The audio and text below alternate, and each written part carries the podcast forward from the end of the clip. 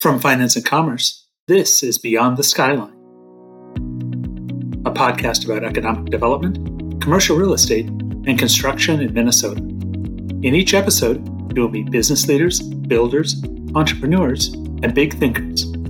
I'm David Bolander, editor of Finance and Commerce. Thanks so much for joining me. Beyond the Skyline is sponsored by Ironmark Building Company. Whether it's a new luxury apartment building in the North Loop or expanding the community in the suburbs, Ironmark builds quality projects for discerning clients.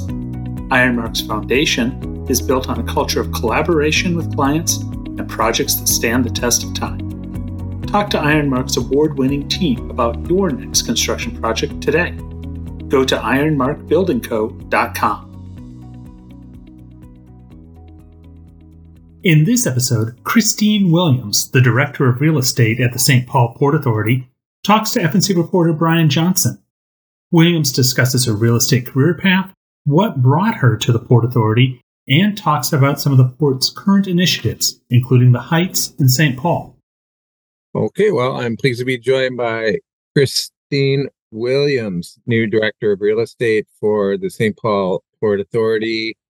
Um, as you know, the Port Authority is an economic development agency that expands the tax base, serves as a conduit quality job opportunities, advances sustainable and equitable development, and advocates for river commerce. So, Kristine, thank you for joining me today. How are you doing? I'm doing very well. Thank you for reaching out. Yeah, for sure. So, tell us a little bit about, first of all, how long have you been on the job now in this new role? Well, this is week three, halfway through week three. So, I'm I'm just starting to feel like I have figured out where things are saved and I'm starting to figure out how to navigate to the building each day. So it's been it's been great so far. So are you just sort of dipping your toes in the water or jumping in with both feet or how is it? I feel like I've jumped in with both feet. Yes. okay. Well, great. Well, tell us a little bit, uh, I guess, about your specific duties as um, director of real estate with the Port Authority. So, my role um, will really be to try to focus on the real estate side of some of the projects that we're working on. And from what I can tell, um, we're again we're in week three, so I am still figuring this out. But um, I seem to be able to touch the project sort of at, at lots of different phases um, throughout their life cycle from um, trying to build early relationships, potential future partners, um, finding, um, advancing those relationships through to a, a, transactional document type phase, and then um, working with our clients that are tenants after they're um, under contract and and seeing those those real estate aspects of the project across the finish line. Okay one of the things that w- was talked about in your bio that you have uh, an impressive background, having worked both in the United States and Canada. Mm-hmm. Um, tell us a little bit about that, some of your experience in this line of work. Sure. So I, I graduated from the University of St. Thomas uh, as an undergraduate with a real estate finance degree. And then I went back there uh, for an MBA because I liked their real estate professor so much. And um, at the time I started my MBA, I was with Target Corporation. And then I found my way to the railroad in Minneapolis to manage the US portfolio. Um, and after um, I was there for about six years, and they asked me to move to Canada and take over responsibility for their North American portfolio.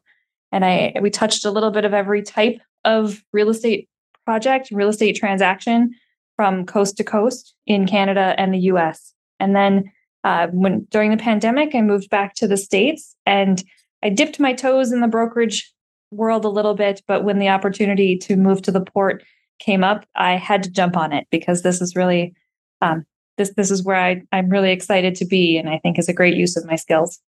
Yeah, tell us a little bit more about that. What excites you about working for the Port Authority? I think the port is, first of all, it's an amazing group of people to work with. I feel so welcomed. I enjoy and look forward to coming into the office every day.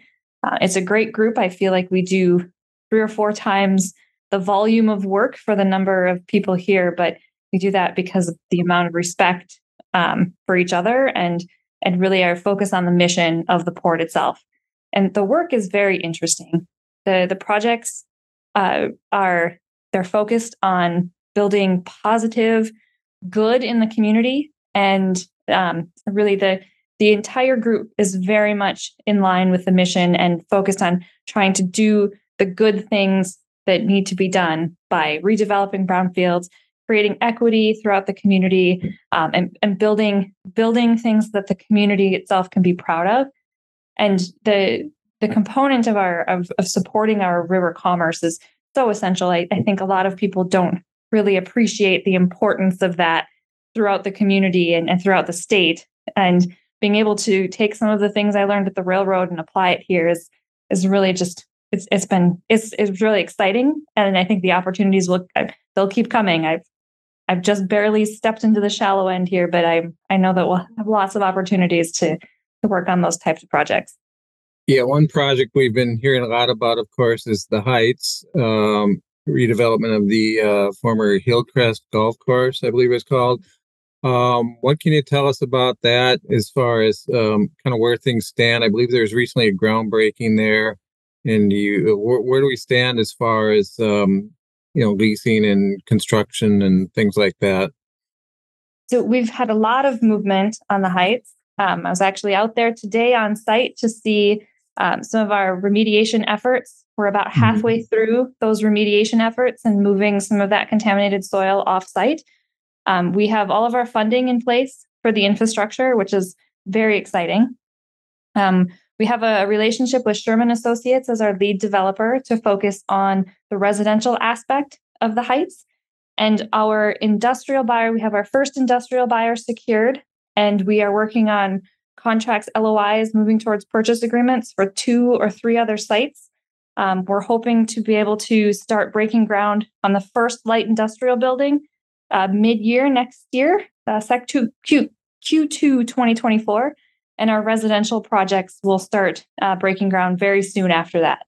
Um, we are hoping to have all of the infrastructure and site prep work completed before 2025. And um, there, there'll be a little bit of an overlap. It's a big site. There's lots of roads. There's lots of sites of different types of uses throughout the site. But um, it, it's going to be a, there's going to be a lot going on out there in a really great way over the next couple of years. So it, we're we are very very excited to learn today that we are pre-certified for a LEED Community Platinum.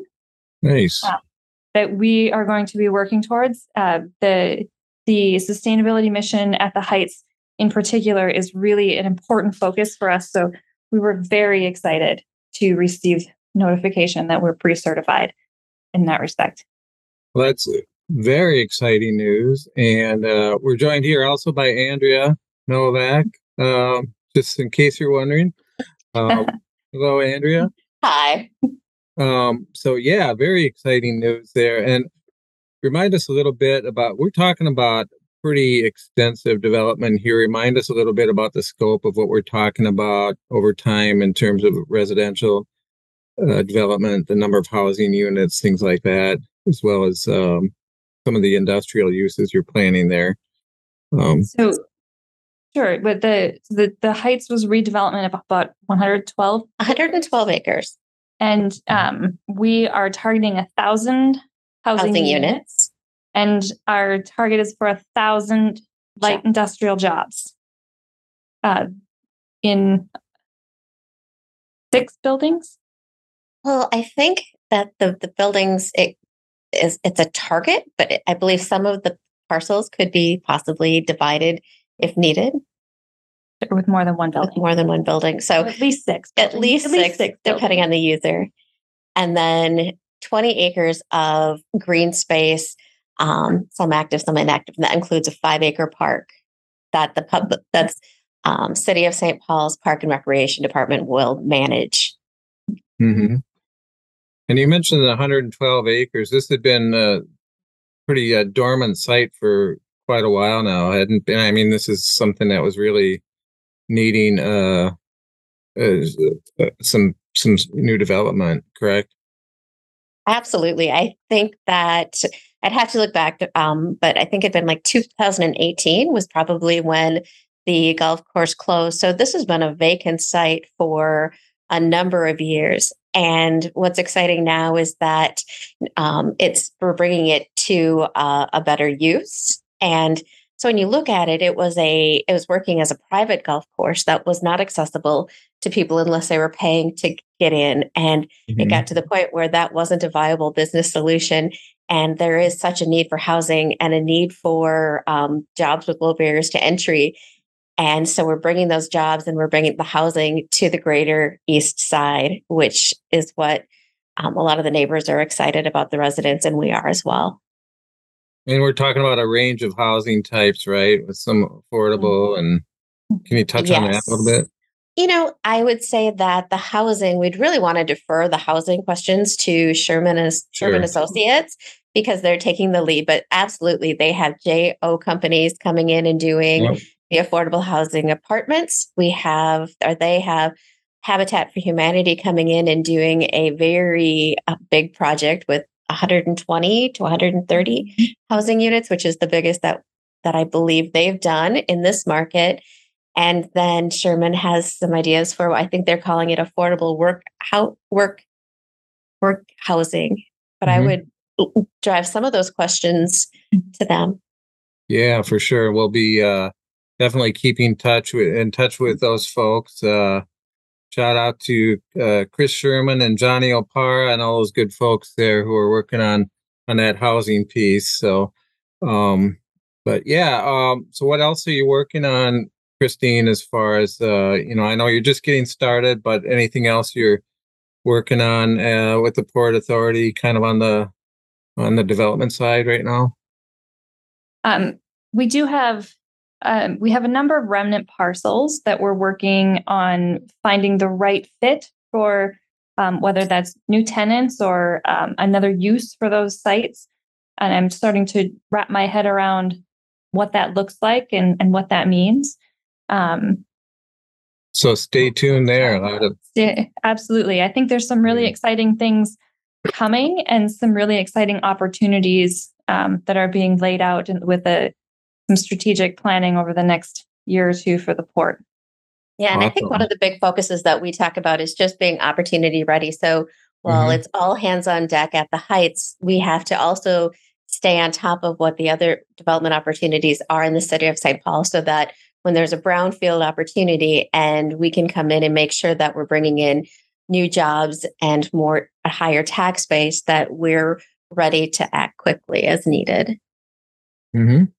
Great. Um, so going back to uh, what you were talking about before, uh, Kristine, you you were you're at Tommy, mm-hmm. um, mm-hmm. University of St. Thomas. I know they have a really strong reputation for their real estate school there, and um, you know the late great Herb Tousley was the director there for a number of years. I don't know. Did you know Herb at all, or?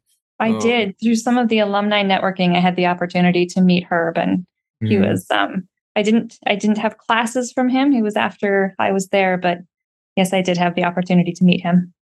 Yeah, they're uh, you know, and and they're in good hands now as well um, with their current leadership. But uh, just wanted to to get that in because we uh, we always had uh, enjoyed connecting with Herb in the past on real estate issues and things like that. So um, yeah, and anyway, just kind of in general, also, um, what what attracted you to this line of work? What have you always just kind of been interested in real estate as a possible career? um, um, in some ways, when I was in high school, I worked for a company that recorded legal documents, and my hmm. friends mm. were having fun, like at the coffee shop, and I was off at the Ramsey County Courthouse recording a mortgage for someone. Mm-hmm. Um, mm-hmm. And I, when I was at St. Thomas, I didn't really know what I wanted to do, and I serendipitously found my way over to the real estate course in the real estate department because mm-hmm. um, it was something I knew and and it seemed interesting, and I just was really drawn to the the school and, and the professors at the school and that all of the aspects. Um, I I left I when I when I graduated, I thought I might want to be an appraiser. I thought I might want to do some development work, and I found my way into a corporate real estate niche that really I I really enjoyed, and it gave me the opportunity to experience transactions of all different types in all different corners of the industry.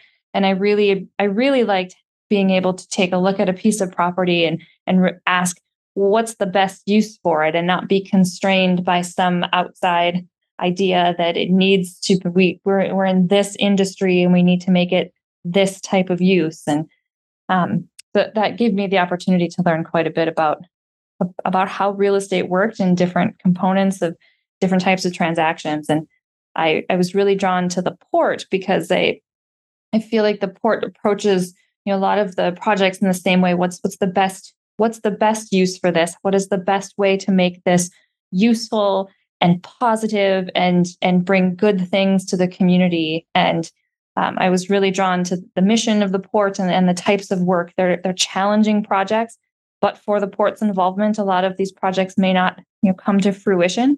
And um, what I really liked the positive attitude that when it, it when it, when it there was something that was needed in the community, the port will find a way to help make that happen.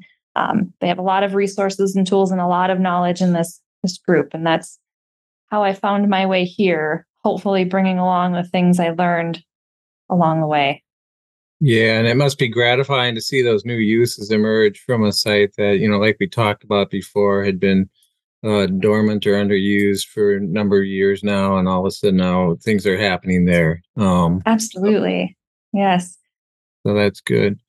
Um, so what else? Uh, we we've covered uh, a fair amount of ground here, but um, you know, is there anything else you'd like to talk about or mention before I let you go? I, I don't think so. I think we've covered about everything I can think yeah. of this afternoon. yeah. Yeah. Well, and I think the good news is that we have reasons to stay in contact. There's a lot of really great yeah. things going on, and we're going to have different um, stories that are going to pop up that we'll be excited to talk about in the very yeah. near future. Things are going in a great direction. Yeah, yeah. Well, thank you both for uh, for joining me today, and uh, we'll definitely be in touch. And um, have a good rest of your day. Thank, thank you. you. You too. Bye. Thank you. Bye.